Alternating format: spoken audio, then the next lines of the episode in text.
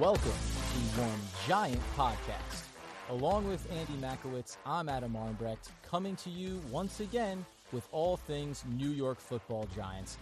And as we take a look back at a division matchup with the Redskins this past weekend, and also ahead to what should be a very good gauge for this football team against the Minnesota Vikings next week, I'm just trying to survive, Andy. I'm currently finding myself in a, a bit of a hovel, surrounded by mattresses, blankets, and pillows in Bali, sweating it out, just trying to get this podcast going. I mean, I guess it could be worse places that you have to hunker down than, than in Bali, right? Well, once I get outside of this, 100%. But let's not get bogged down in that. Let's get this thing started. One giant benching. We look back at this Redskins matchup. If anyone's following us on social media, we were maybe a little bit off in terms of where we thought Daniel Jones was going to go. We'll get into that. But we both saw a win coming for the for the Giants against the Redskins. What are your early takeaways from that game? You know, it feels good to kind of feel what the Patriots feel for the last 15 or 20 years, right, Adam? I think I think you and I were texting during the first quarter, maybe into into the second quarter of the game, and I, don't know. It, it feels it feels like winning is normal, and halfway through that game, I expected to win that game. Yeah, hundred percent. And I think you know we talked about it last week when when you looked at where the Redskins are as as a franchise right now and where they were ranking offensively and defensively. All of the excitement and positive energy we have around Daniel Jones taking over and, and re energizing this team, I, I think you anticipated that this would be a game the Giants controlled from an early standpoint, and then maybe at some point it was about running out the clock. Now, that being said, the the running out of the clock actually came a lot quicker than we thought, right? That opening drive, they really get off to a fast start. Wayne Gallman does a great job filling in for Saquon Barkley in this game. Give me your rundown on that that first drive and maybe just how the offense was looking early in this one. Well, Adam, before we even get into the Giants drive, let's talk about the first drive of the game by by the Redskins. Case Keenum, we talked about it before, you know, five turnovers in the game against the Bears.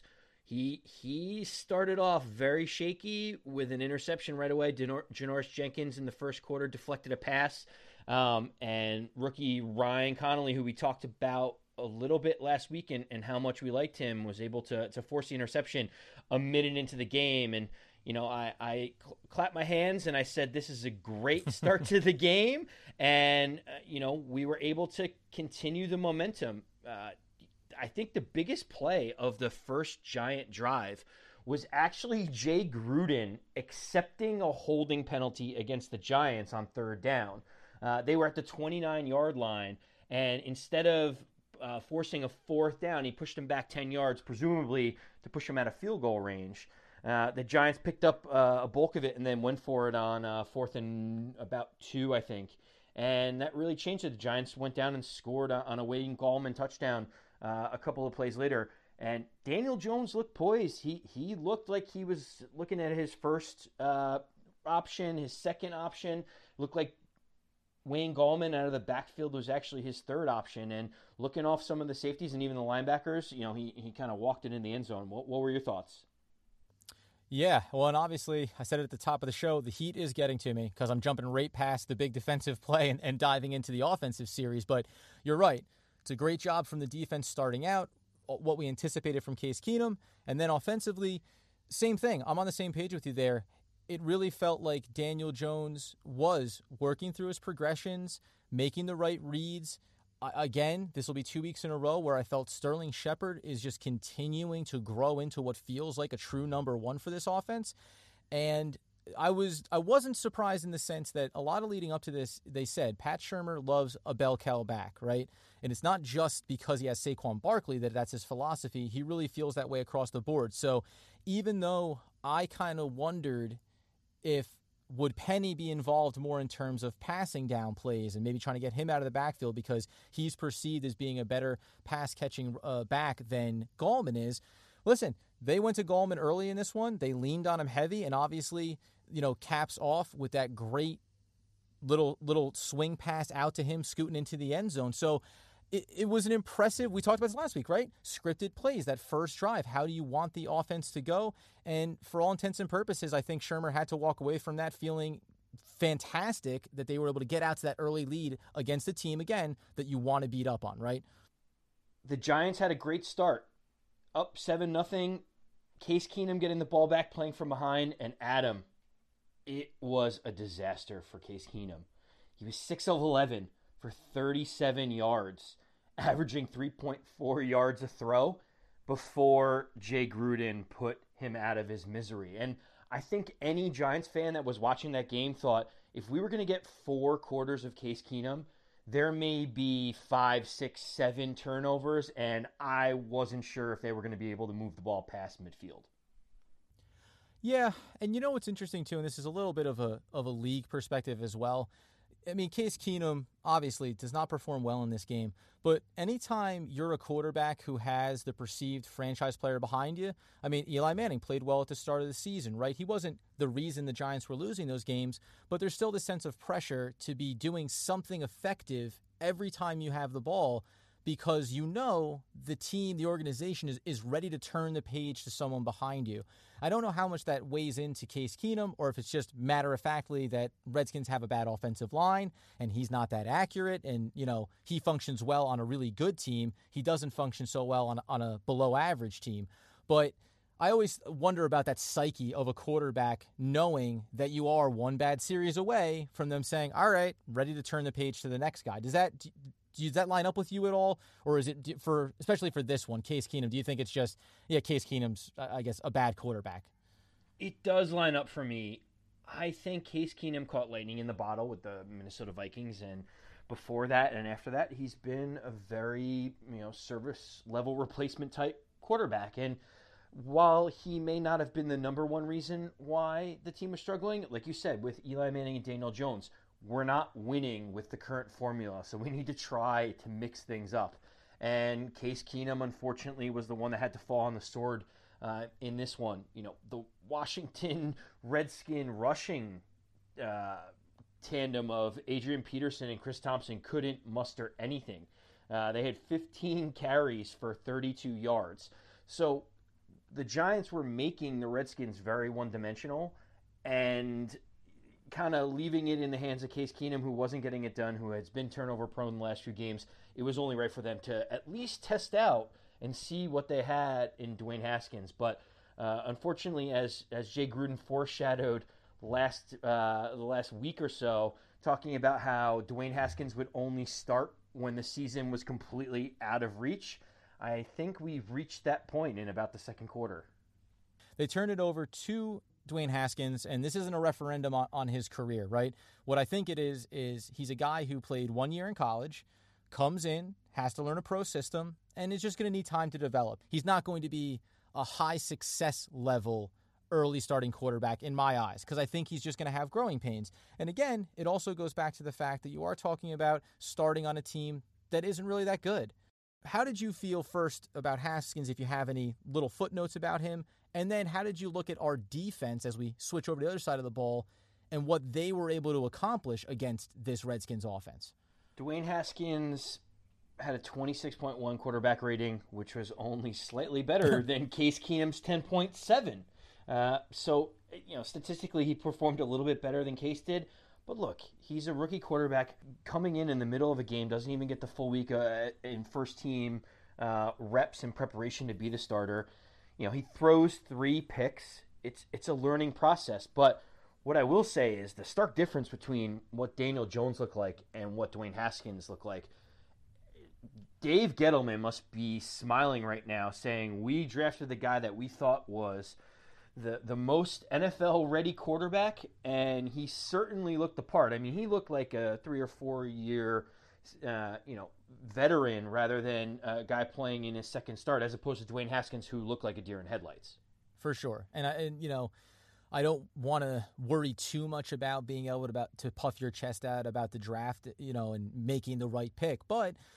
I, do think when it comes to Daniel Jones, this is uh, an area where so many people were knocking the Giants so hard, not just for taking him, but where they took him. You know, this is a quarterback you, t- you can take in the second round And there, I think the early returns on him are certainly vindication, and it didn't hurt, right, to have it be that then you also get to play the quarterback that other people thought maybe you should have taken at six or waited and taken at a later point in the first round, and to have him look like you said, a kid that's going to need time to develop. So I feel good. Listen, ultimately, I feel good that we have Daniel Jones, right? I'm not concerned about Dwayne Haskins from that standpoint. Before we get into the defense, who I think really showed some big positive steps forward, and then of course there's some there's some negative things in terms of of injuries to talk about, but early in this game, you know, you had it at I think a 31-21 victory for the Giants. I was looking at 31-17. So, we know the defense plays really well, right?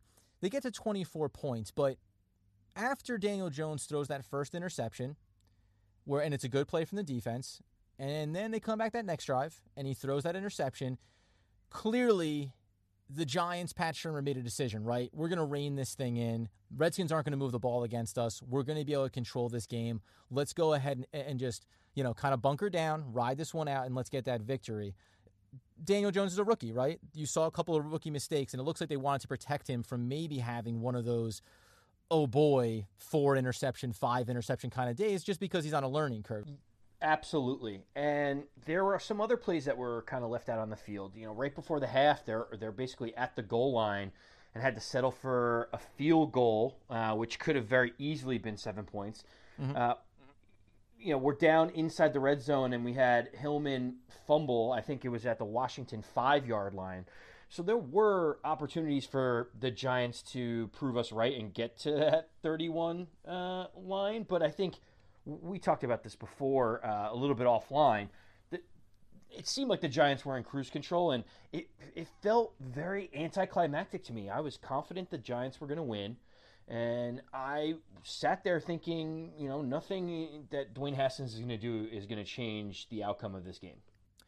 Yeah, and when you're a guy like myself, who, if people aren't aware, it's a 12 hour ahead a time shift if you're in Bali, as I happen to be right now. So I started watching that game at one o'clock in the morning. It finishes up, you know, I think right around 4 a.m. And uh, to your point, towards the end of that one, I'm just like, I can't not watch because I'm a Giants fan. I, I want to see this one out, but also, come on, guys, let's just punch the clock on this thing and everyone gets to go home. So 100% happy to get out on this one. I also had sent you an email regarding Hilliman. I, I was big on him. I, I still actually like him a lot, and this is just a footnote about about the offense. I, I think he can still be a, a serviceable player while uh, Saquon Barkley is out. But I was just so I was so disappointed for him to have that fumble there because Gallman had been moving the ball so well. He comes in and gets an opportunity. The end of his stat line is 10 for 33, which is nothing to write home about. But, you know, if he can hold on to that ball there and maybe gets one more run and gets to get a touchdown. I think for a young, undrafted rookie like him who gets called up from the practice squad, I was really just fingers crossed, hoping that he could he could get that because I, it was just a really good story, and that's I'm, I'm a homer for those kind of things. While Saquon is trending in the right direction, it's going to be Wayne Gallman and Jonathan Hilliman for the foreseeable future.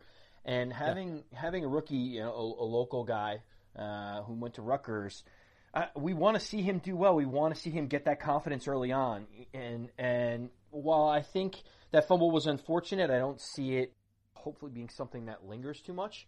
And um, overall, you know, when we talk about the offense, Daniel Jones had those two interceptions. He he's been turning the ball over a little bit more uh, than I would like. Mm-hmm. He was spreading it out to different people like Sterling Shepard, Evan Engram, Wayne Gallman out of the backfield. Uh, overall, I think that the offense played well, and, and I think we've given them their kudos, and it's time to turn it over to the defense. Yeah, hundred percent. I, I I can speak glowingly when you win a twenty four three game. Just it feels good to just talk about the offensive side of the ball. But obviously on defense, we're doing th- some things really well. Right out the gate, you brought me back in line with it. Jenkins gets that tip.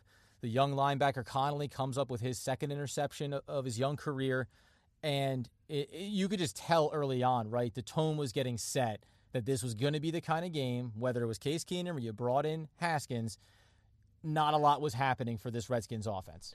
The Giants were able to get a ton of pressure because that Redskin offensive line is abysmal. We thought we had issues the last couple of years with our offensive line. Their offensive line is not much better, I got to tell you. And you know, according to and shout out to Pro Football Focus, they basically said the Giants blitzed only five times in the game. So that wow. means that our line was just getting all over whichever quarterback they had in the game. And I, I talked about it before, and I, you know the equation's pretty simple: pressure leads to mistakes, and it was very clear that you know getting some pressure without having to blitz. We had enough guys in coverage, and we we played a ton of different coverages. You know whether it was um, you know doing man to man or zone or, or two safeties deep, like whatever the coverage was. Uh, it was confusing them, and we were getting enough pressure for them to turn the ball over and make mistakes. 100%, Andy. When you look at this defense going in against a weak offensive line, when you're able to not have to send those blitz packages as often and you can rely on those big bo- those hog mollies up front as Dave Gettleman likes to say on both sides of the ball, you know, when you can let those those big bodies move and get after the quarterback, you can see how much it helps the secondary in being able to stay effective.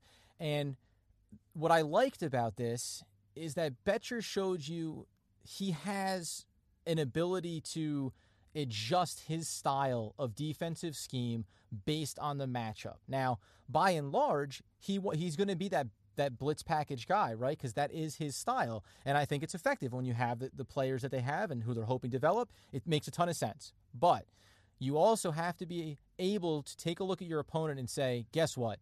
Those front three big bodies, they got to get there for us because that's how we shut down an offense that is a little depleted from a weapon standpoint and is certainly operating at a, a lower level talent at the quarterback position. So I, I love the way it looked, and I. The thing I want to know about here is Jenkins kind of has a bounce back game for him, right? Struggled a lot last week against Mike Evans. Now the matchups are a lot better for him this week, makes it easier to have a better game. We haven't heard Baker get mentioned a lot on broadcast, right? These last two weeks. What do you think that is? Is you know because I, I haven't looked into what they're saying from his play, whether or not are they just not targeting him, or is he actually improving his gameplay? Do you have anything on that? And you can go as broad as you want across the defensive board here, but I'm just curious about Baker because I think he's such an important cog to our success throughout this season. It's interesting that you say that because the way that I think about it is a cornerback is kind of like a referee. You're you're doing a good job when you don't hear their name ever brought up, mm-hmm. right? And and DeAndre Baker only had two total tackles.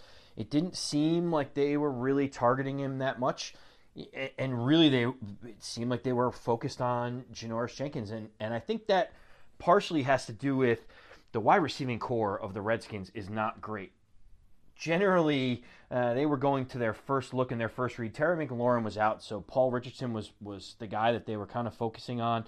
Uh, you know, he he ended up having three catches. Uh, the the team actually uh, was led by Chris Thompson with four catches, so mm-hmm. there wasn't really that much going on on the outside. But I got to give credit where credit's due.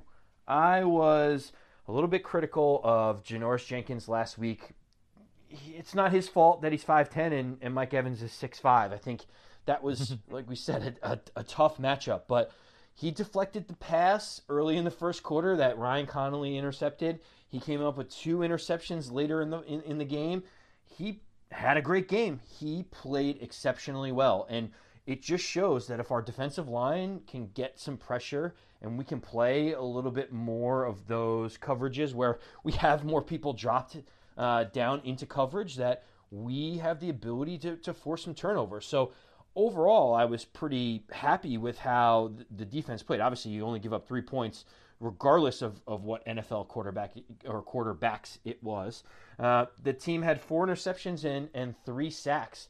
And I walked away feeling excited that we're moving in the right direction. What were you thinking? it really just feels like another positive step. And I, I know we all know who the opponent is here, but you know, positive steps forward are, are, are, always just that, right? It's moving in the right direction, like you said.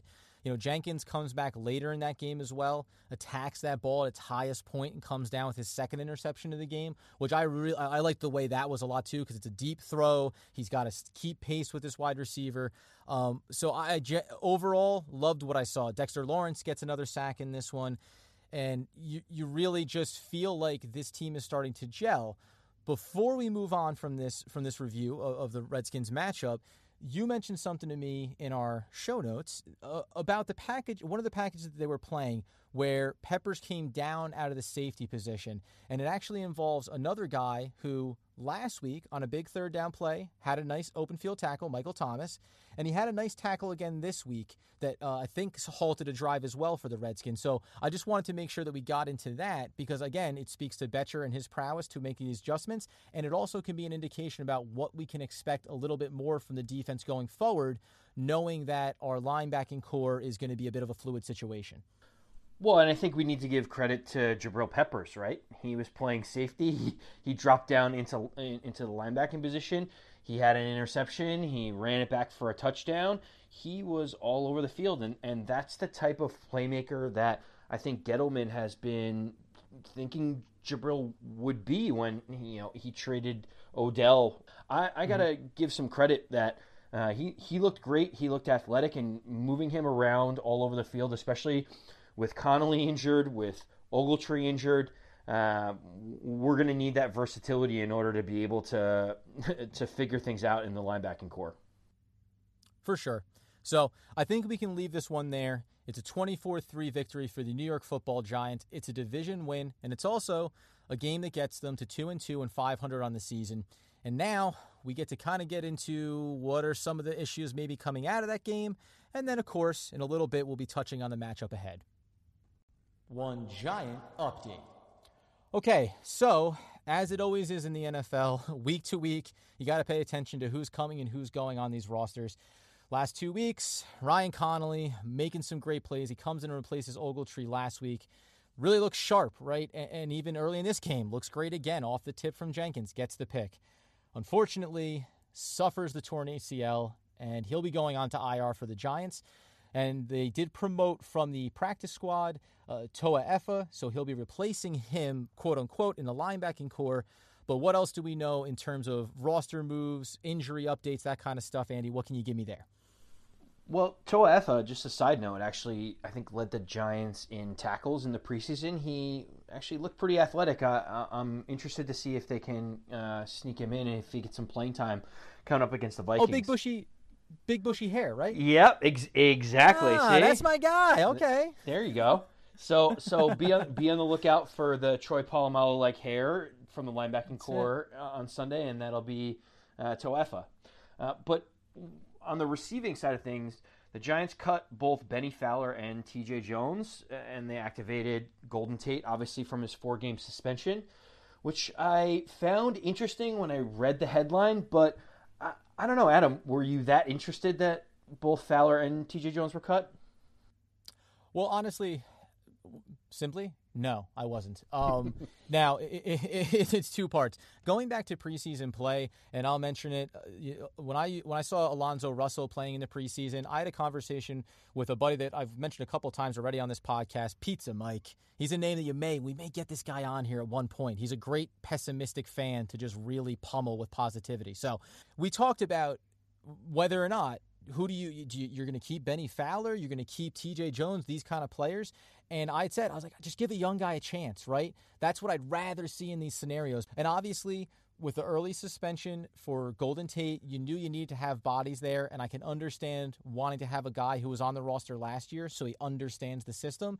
But you know, Fowler doesn't move the needle for me, so I'm actually happy to see him go out because it means that you're promoting Tate in, obviously. And I think the other indication is that Darius Slayton coming back from his injury I think he's shown enough already to this team and the coaching staff that they feel comfortable now utilizing him. So I think even if Fowler had been on the roster, Slayton was going to be above him on the depth chart within a week. So I, you're not really losing a lot. You're basically talking about letting go of your fourth or fifth receiver, probably your fifth receiver, even behind Latimer on the depth chart at that point. And from TJ Jones' perspective, guess what? You're a special teamer. When you muff two fumbles and you barely, you know, you're able to recover them, it doesn't cost your team in a blowout game yeah, you're gonna you're gonna be looking on the waiver wire for yourself to get picked up because that's just not the way that you can stay on a roster. And Golden Tate coming back from suspension. I'm very curious about this. I think he's highly motivated. He sounds excited. The Giants seem excited, and it does add an, another weapon. Uh, you know, whether it be in the slot or, or, the outside, depending on what they want to do with him and Sterling Shepard. Uh, but having Tate, Shepard, Engram, uh, I, I'm feeling pretty good going into into this week's matchup. Hey, hey, hey! Now save that for the next segment, buddy. Moving on. One giant matchup. And now we look ahead, Andy, to week number five. The Giants will be at home once again with a one o'clock matchup against the incoming Minnesota Vikings. And we talked about it in our previous look back at the Redskins game. Giants are improving offensively.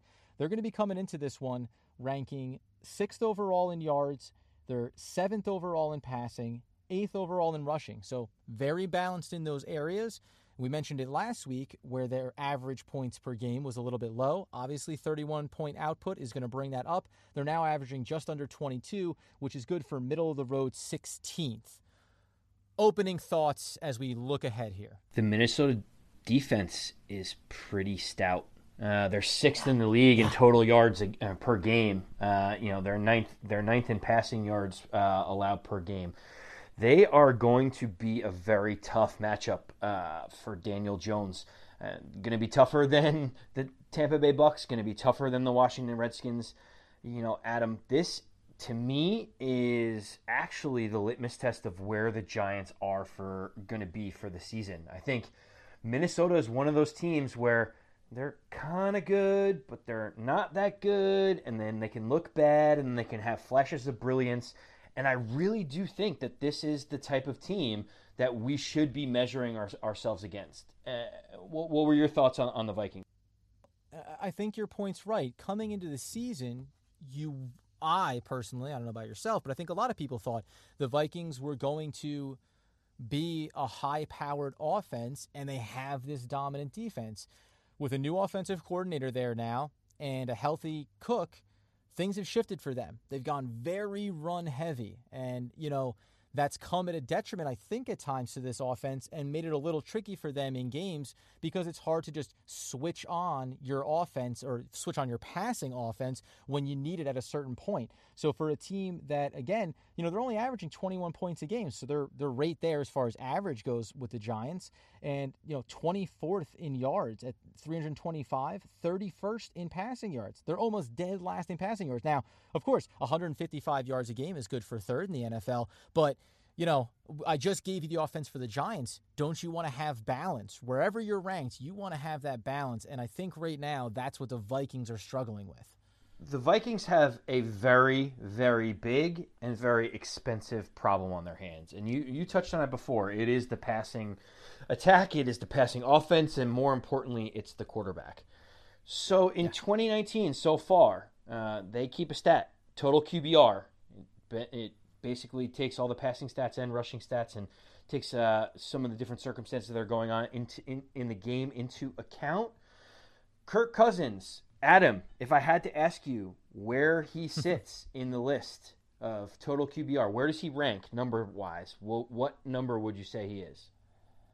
I know which way we're trending with this, so I'm going to say, let's say he ranks uh, 23rd. Kirk Cousins ranks 32nd. Yeah. Do you yeah. know? You know who's like that was a gimme. I should have. You know who's 31? You know who's 31? Luke Falk of the New York Jets is ranked wow. 31. So that just gives right. you an illustration of how poor the passing game has been and how poor the quarterback play has been for the Vikings.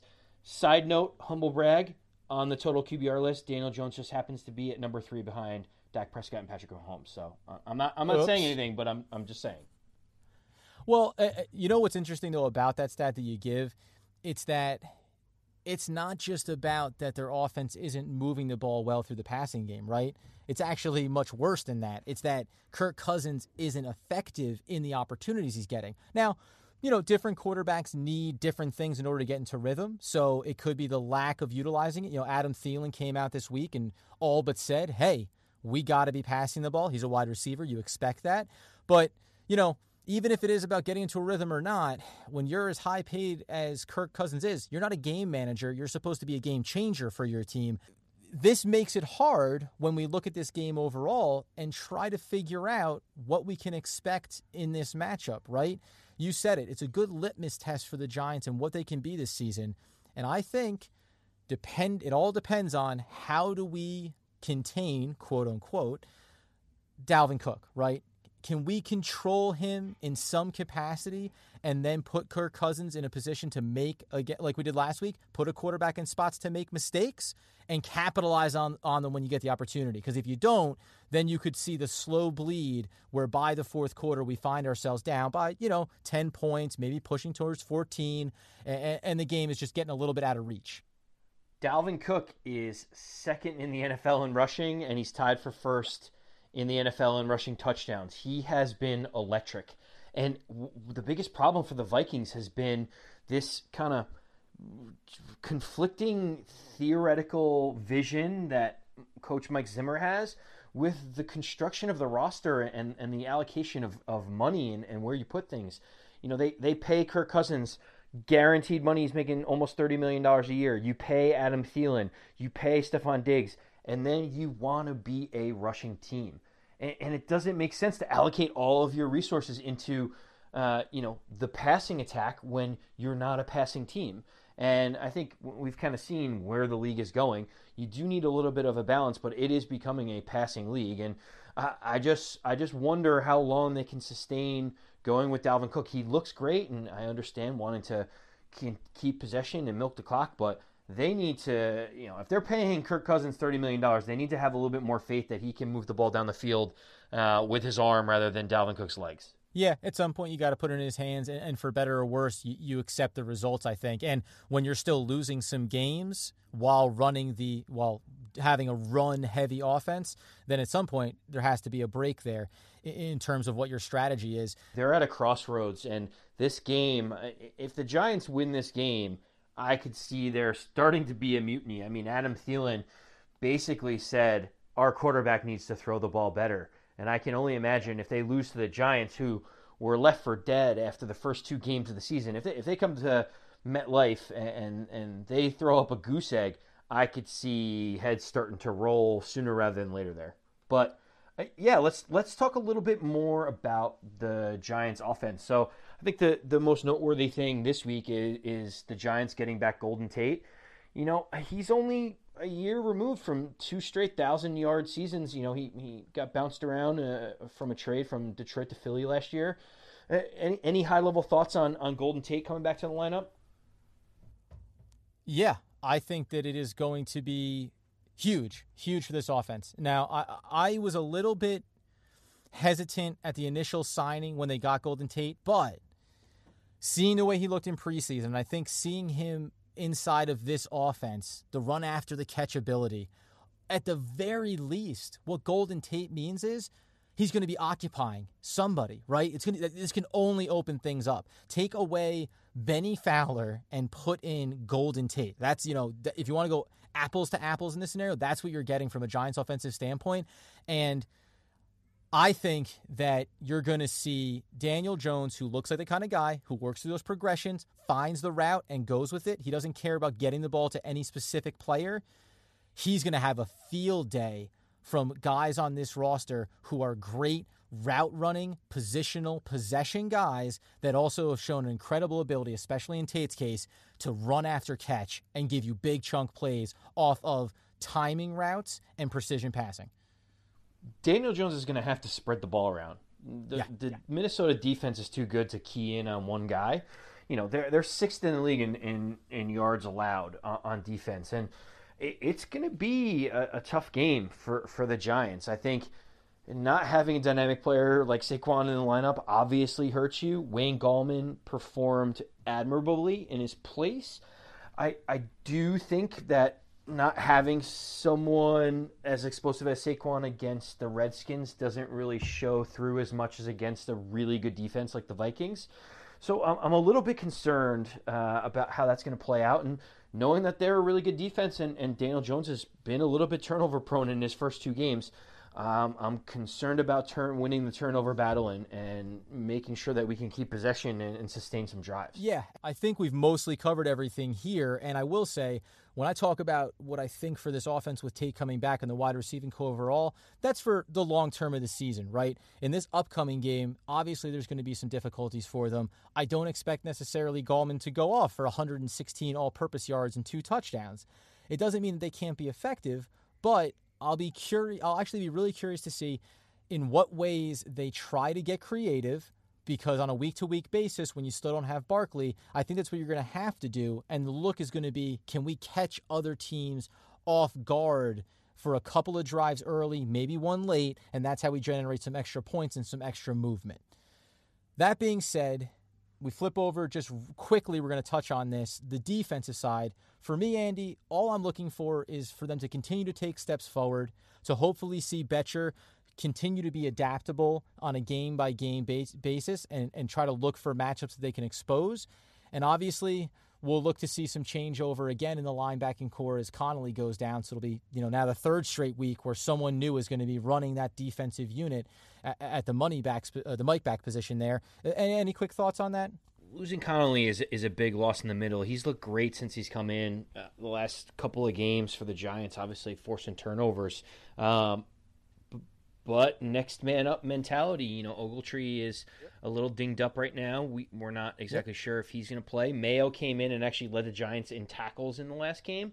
Um, so at least he got a little bit uh, of reps mm-hmm. against a, a, poor offense to kind of get his feet underneath him.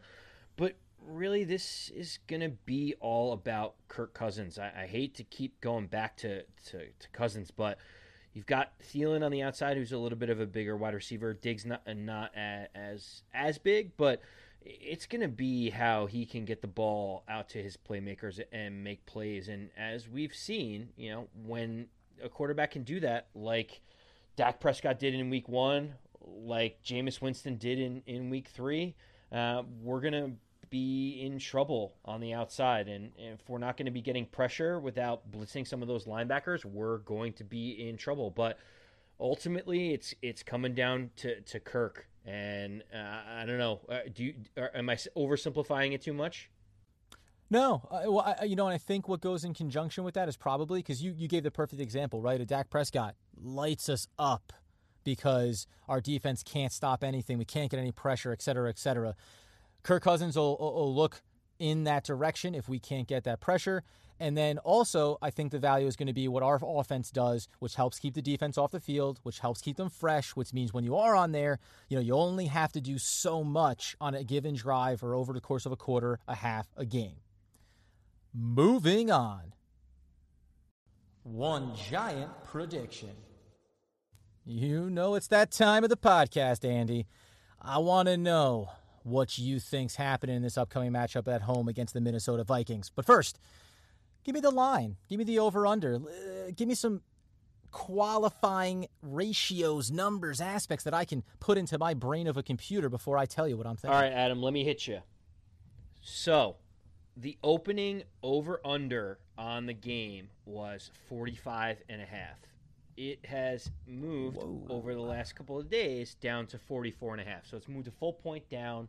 People anticipating a little bit of a lower scoring game. I don't know if that was an indictment of, of watching the, the Vikings uh, this weekend. Um, but then, interestingly enough, uh, the line opened at the New York Giants plus four. It has moved a full point and a half up. So the Giants are now getting five and a half points. So, so to me, my, my early thoughts are I'm surprised the line is going lower and the Giants are getting more points. That seems to be conflicting in how I would expect uh, some of the bettors to be re- reacting uh, on the week three games. What, what were your thoughts?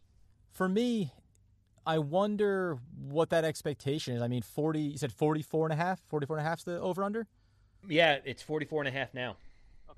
Yeah, so you know, at 44 and a half, I mean, you know, you're talking about being in the 24-21 range if it's a tight game.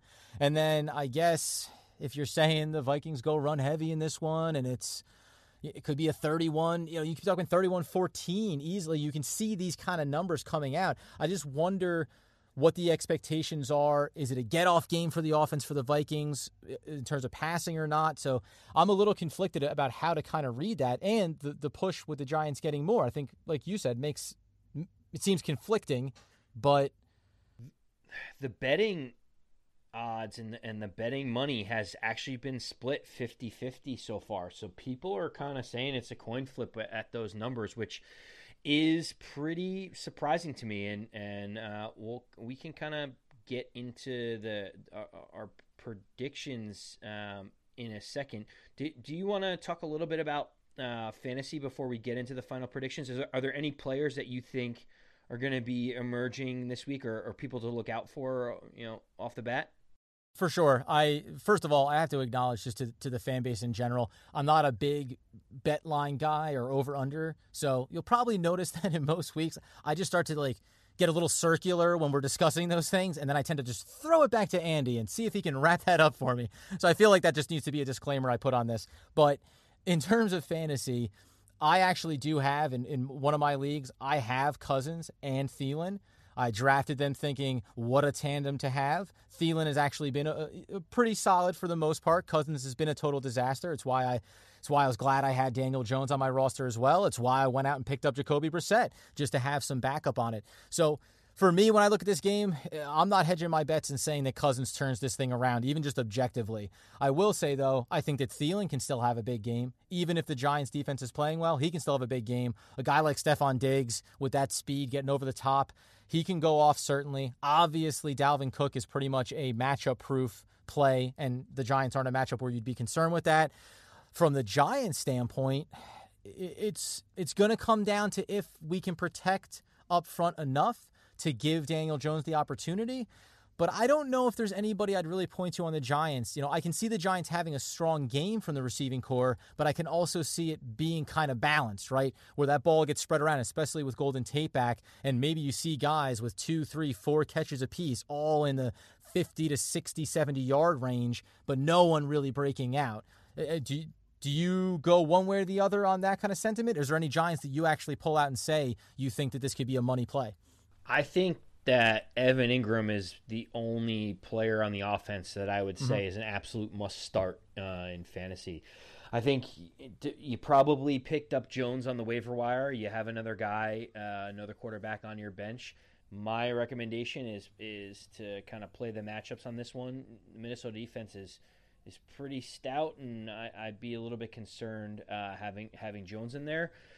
I think yeah, you need to wait and see with the wide receiving corps with Golden Tate now back uh, to find out how much of, of the offense he's going to be a part of. I've loved Sterling Shepard so far this year, banging on his drum as much as humanly possible. I think Rumpa it's one one, yeah, exactly. Slam on that drum. I, but I, I, I am thinking that his target share is going to significantly diminish. Before, when he's competing uh, with targets with Bennie Fowler, I think you kind of know Daniel Jones is looking over towards Sterling Shepard's way. I think now with a, uh, a, comparable wide receiver on the outside or even in the slot like Golden Tate, I think they're going to kind of be interchangeable in this in this game. I, I think you got to kind of sit on this one for a week and, and, and let it marinate and see exactly how the Giants look. In terms of, I think you're I think you're right about Shepard and Tate and and wanting to see how that impacts his uh, Shepard's target share. The only thing I can say positively for that, and I probably, to your point, I mean, it's a tough matchup by the defense, so you might want to just hedge your bets and wait on Shepard for a week if you can. But I do think Tate coming back also means that hopefully being able to move players around the field, you can get Shepard on, uh, you know, the second cornerback for another team, or maybe you get him inside to the slot on occasion. I, I, agree with you wholeheartedly, though, too. I think if you're going to play somebody, probably Evan Engram falls into that sure thing kind of category with his speed, and he's probably going to have the best quote unquote matchups across the board on the defense. That's my tidbit. That's my takeaway. Let's go where people want to know. Prediction time, buddy. What do you say, Andy? Give me give me the outcome of this one. Are we are we talking three piece, three piece and a biscuit for the old G men, or is it a step back? well, in bowling lingo, it would be going for the turkey, right? Three strikes in a row. That's right. Um, I have been conflicted ever since uh, the end of the last game. You know, the Buccaneers defense was so bad, and the Washington Redskins team is so bad that I, I don't mm-hmm. know where this team is yet, and that's why this game is such a litmus test. The, the, what I will say is, I read an interesting stat. I wish we were three and two instead of two and two going into this game, because our good friend Kirk Cousins playing against teams with a winning record is five and twenty-seven in his career. Wow. He is one of those guys that wins the games that he's supposed to. In any game where it gets a little tough, he doesn't. Right. The Giants being a five and a half point underdog, it, it concerns me. I think when you look at it, there's two things that, that the Vikings do exceptionally well, and that's rush the football and play good defense.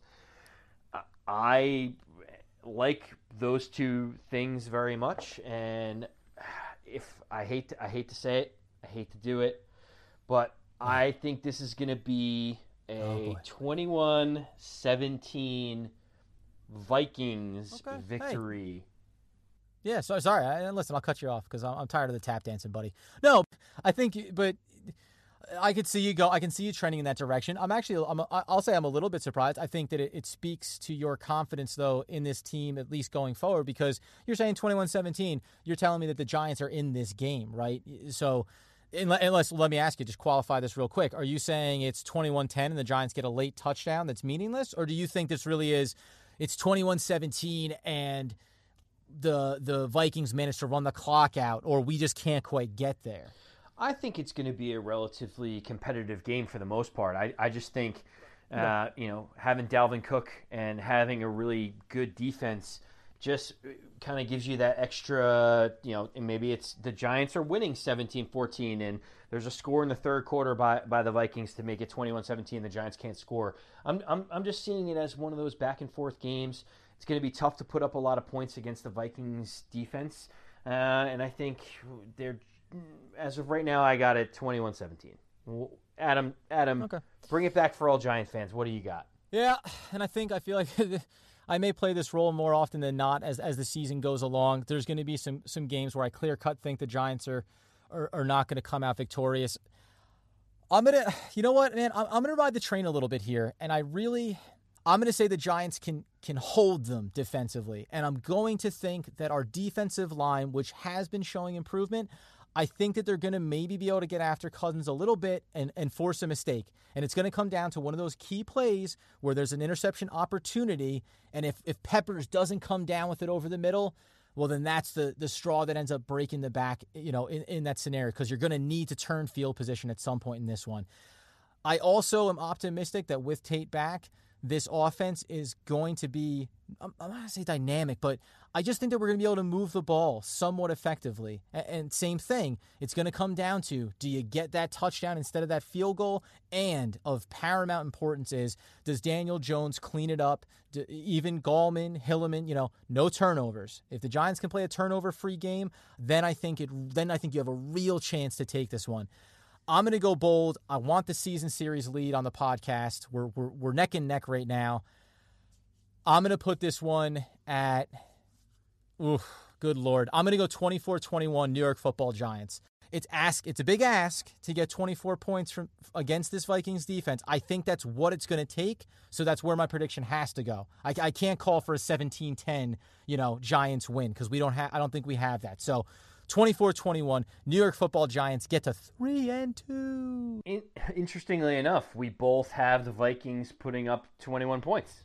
Yes, yeah, yeah. So yeah, you're 100%. So I think that's why I kind of asked you that question because to me, maybe it is 21-17 late and it comes down to Daniel Jones, that offense with an opportunity late in the game to have a drive they put together a drive and score a touchdown, we win it. You know, maybe you win it walking away, last second opportunity. Um, so I, I, I think we're pretty much we're very close, and I'm just calling for that one big play that maybe gets us over the top late in this one. Where then, even if the Vikings have time, go ahead and switch gears and become pass heavy like you haven't been, and hopefully our defense can hold. I I feel like the crowd is going to have some hope. It's nice. It's going to be nice weather down at what I still like to call Giant Stadium. I think the crowd is going to be into it. They're going to be excited, and I wouldn't be surprised if, if that plays a factor in the game too. So I am hoping this week that I'm wrong, Adam, but uh, I guess we'll find out on Sunday. yeah. Fingers crossed, friends. One giant outro.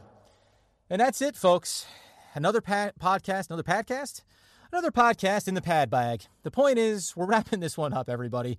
Very exciting news that as of this podcast, we are now going to be also available on Google Podcast and also Pocket Cast to go along with Anchor FM with Spotify. So the rollout continues. We promised you we would be expanding, and we are delivering on that.